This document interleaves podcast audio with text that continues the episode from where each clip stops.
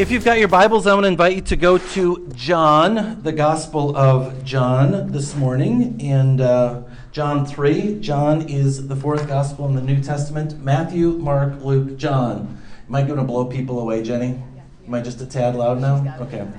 All right. So we'll, we'll get there. Uh, just go to John. Now, I know we also have a few guests this morning. And so if you are a guest, I want to say welcome in Christ's name. It's good to have you this morning. Uh, we are celebrating uh, God's uh, the ways in which God comes to us and invites us uh, to experience His grace, as the kids just shared with us this morning. Uh, we're celebrating the ways in which uh, God is using the Ecuador team to go and proclaim His good news and encourage others in the Andes Mountains.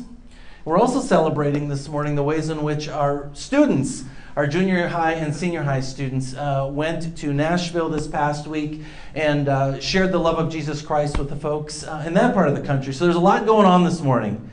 And I think it really all comes down to uh, what our, our, kids shared with us this morning, uh, and that is the gospel that comes to us in this uh, passage of John 3. Does everybody get to John 3? Okay, it sounds like my microphone's been more or less set as well. So let's, let's pray. Oh God, we thank you uh, for this morning as we gather together to worship you. Lord, just multi generations come before you. The littler kids, the, the middle aged kids, the older kids, and the, the, the, mature kids. We thank you, God, for all the ways in which you invite us uh, to experience your love, your grace, and your good news. And God, the ways in which you invite us to go to go and share your good news uh, with the nations in this community, uh, around the country, and all the way uh, to the Andes Mountains. Dwell among us, Lord, as we re- reflect and prepare uh, to hear your word this morning. In Christ's name we pray. Amen. Well, I remember um, back in 1995. Uh, I was living in, uh, my wife and I were living in Minneapolis. We had just a toddler running around at the time and we got news that uh, Billy Graham was coming to the Hubert H. Humphrey Metrodome, 64,000 seats. This is where the Minnesota Vikings and the Minnesota Twins played sports. And this is back in the mid 90s. And Billy Graham, of course, uh, in the mid 90s had quite an extraordinary reputation of proclaiming uh, the gospel. And so, and you know, at the time, Billy Graham was 77 years old. He was kind of, well, a little more mature, right? Uh, he was kind of getting up there, but his, his health was starting to fail just a little bit. And so there was this great anticipation that as Billy Graham was coming to share the gospel on a four day crusade in Minneapolis, um, you know, people just thought this is probably it. You know, who knows how much longer Billy Graham is going to live. And so uh, I was really excited. And uh, I was in my mid 20s at the time, and I'd heard the stories and seen Billy Graham on TV, and certainly knew that he had preached before millions and millions of people around the world, a very influential evangelist, of course. So I was very, very excited. And, I got to tell you, so for the next few months, I, went, I signed up as a volunteer because I wanted to be one of those people uh, who would pray with people after Billy Graham uh, would invite them to receive the gospel. And so we went to training sessions for a couple months, and congregations across the Twin Cities of Minneapolis and St. Paul gathered together, hundreds and hundreds of volunteers preparing for Billy Graham to come and preach the good news uh, at the Hubert H. Humphrey Metrodome. And so, you know, when he showed up in June of 1996, the expectation for me and for many people was very, very high. Uh, the, there was just a buzz uh, all around the church community, and just lots and lots of prayer of lifting up the community that people might be open to receiving the good news of Jesus Christ in their lives. And, and so I remember going down to the Hubert H. Humphrey Metrodome, 60,000 plus people gathered inside. And uh, it, the, the, it all kind of began with George Beverly Shea leading the congregation in some good old hymns of the church and kind of getting the, the crowd ready and fired up. And, and, and I'm just excited out of my mind and thinking, I cannot wait to see and hear Billy Graham. And so, at just the right moment, Billy Graham walked out on stage, and he was he's a pretty tall guy. And as he came out, I'm like, wow, he is dressed to the nines. You know, he just looked so composed. And uh, he had just white hair, you know, it practically radiated off him, right? And he just had a presence about him. And so as Billy Graham started preaching, as maybe you've seen Billy Graham preach either on television or live, I was just on the edge of my seat. And I just hanging on to every single word he spoke. But I got to tell you, as Billy Graham spoke, I became very confused. And I was confused because I was expecting something different. I was expecting a man with extraordinary oratory skills. I was expecting a man who was just going to wow me, a, a, man who was just going to just take me out of my shoes and go, wow, I want to follow Jesus too. I expected just all the lights and the stars and everything to just light up and smoke and fog machines and strobe lights. And I just thought the heavens would open and be like, oh, right? the angels would descend on Billy Graham and it would just be this incredible moment. But it wasn't. It wasn't that at all. It was just this guy standing there. And in a very clear, concise way, sharing the gospel, preaching God's word. And I got to tell you, as I was listening to him, not only was I confused, I started getting nervous inside. Because I'm thinking to myself, I think Billy Graham's lost it. He's lost all his pizzazz and his magnetism, right? And his charisma and his ability to just draw people in. And I remember thinking to myself, nobody's going to come forward. It's over. And I'm kind of thinking, oh man, what am I going to do? And then after he shared this very simple, straightforward, presentation of the gospel, he said, Hey, and I'd like to invite anyone at this time who would like to come forward and receive the grace and love of Jesus Christ, to surrender to Jesus, to just come on down. And to my astonishment, hundreds and hundreds of people came forward. I was shocked. I was absolutely shocked. And I remember sitting down and praying with several people that evening as they surrendered their lives to Jesus. And we talked about how um, they could get involved in a local church in the years ahead.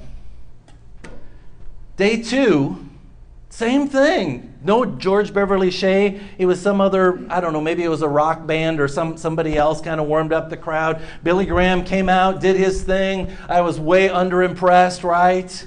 And then at the right moment, he invited people to come forward, and again, hundreds of people came forward. This happened on the third day.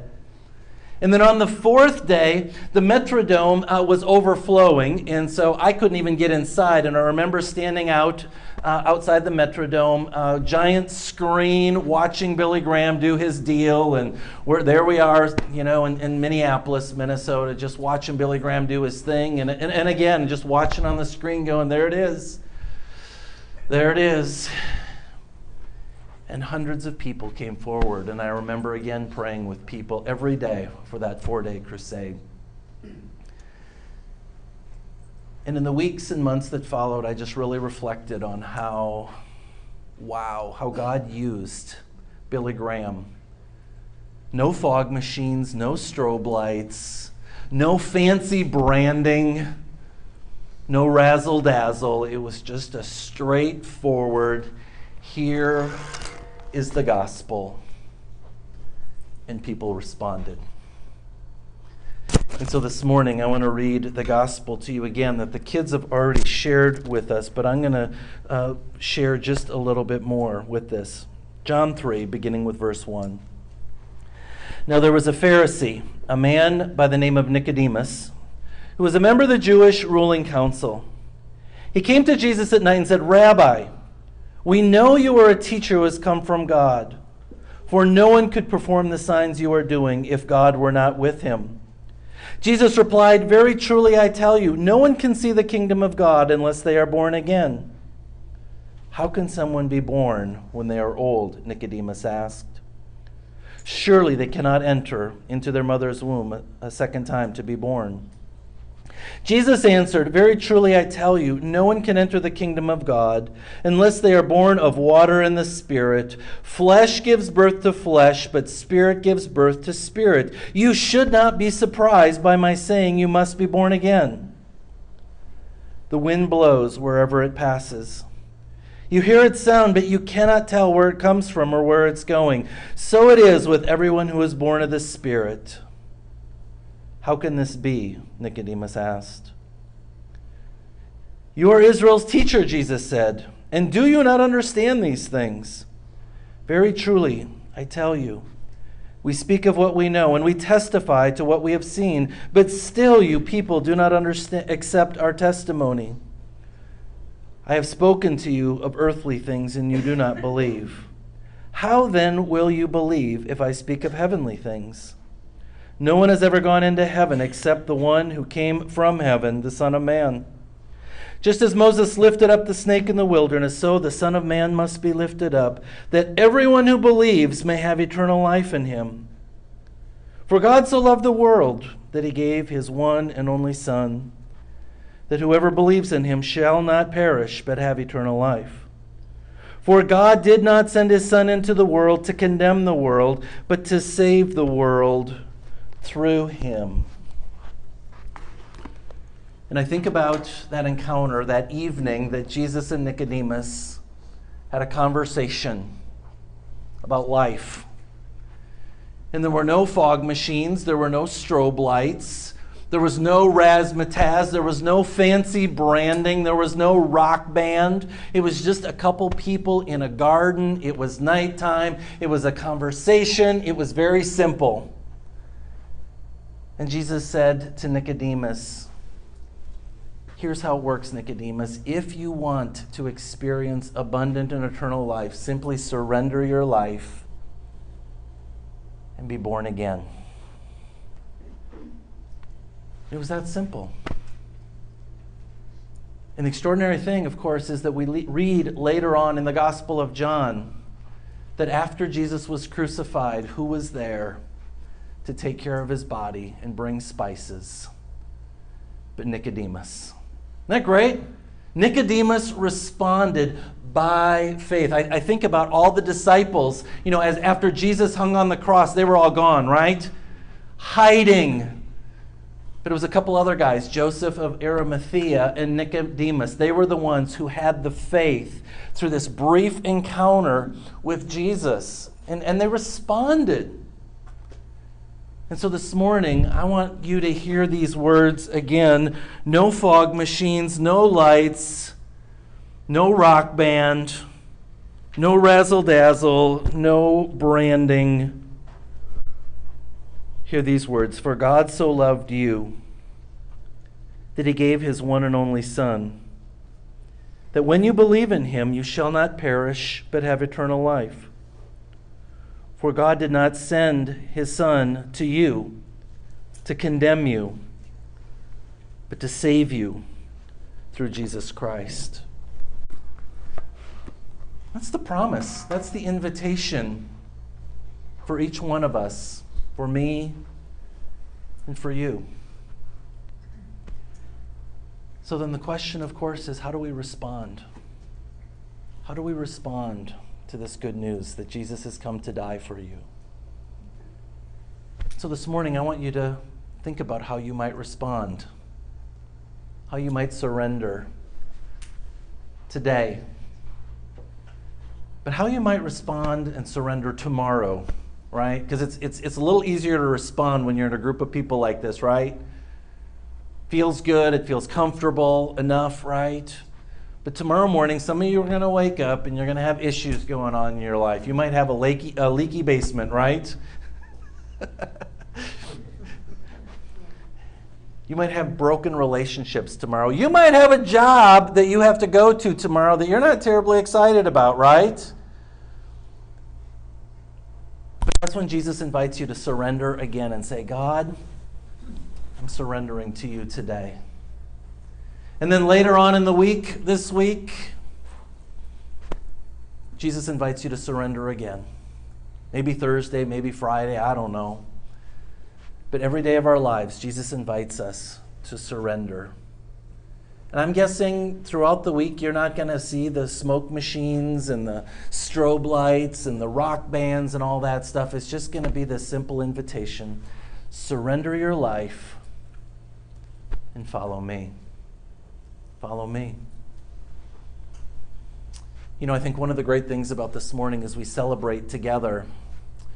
Our kids who did Vacation Bible School is you know, they just had this wonderful time, this incredible moment of just uh, experiencing Jesus. And, and let's just be honest, in very simple ways, right? We had no professionals leading Vacation Bible School this week, right? It was a group of moms and dads and volunteers who just poured into these kids, and these kids poured into one another. I think about those who are traveling to Ecuador and the skills that they bring. I don't know that we have any professional evangelists going uh, to share the gospel this uh, when they go to Ecuador. I don't know that we have any, you know, expert teachers of the law. I don't know that we have anybody who's going on the trip to Ecuador, you know, who's just going to razzle dazzle and make everybody um, just fall on their knees and follow Jesus. What we have is a group of people who've said, you know what, I'm just going to surrender my life and I'm going to just give what God has given me and that's faith faith in Jesus Christ. And I'm just going to share that in a very simple way. And so this morning, I want to close by sharing about uh, one more group of people who's been sharing their lives, sharing the gospel of Jesus Christ through surrendering. And you may know uh, Tim Moore as the, the, the, president of the congregation here, um, but he is not a professional youth minister. Is that right, Tim? Yeah. Tim leads our junior high and senior high student by God's grace because he has simply been called. Tim has a full time day job, you know, that he's doing other stuff, but Tim, Tim just feels called and has felt called. And so I'm going to invite Tim and, and any others uh, from our uh, junior high and senior high orange shirts um, to come and share a little bit. And, and I'm just thinking that what you guys did this past week was probably pretty ordinary. I think I saw pictures of you guys pulling weeds, right? Doing some pretty simple tasks. I don't know if there were strobe lights and fog machines. I don't know if there were rock bands in Nashville this past week as you guys were serving, but there you were. There you were sharing Jesus in a very simple and yet profound way. So I'm going to just turn it on over to Tim uh, and invite you to share a little bit about how you guys, um, like Jesus, um, shared the gospel Nashville.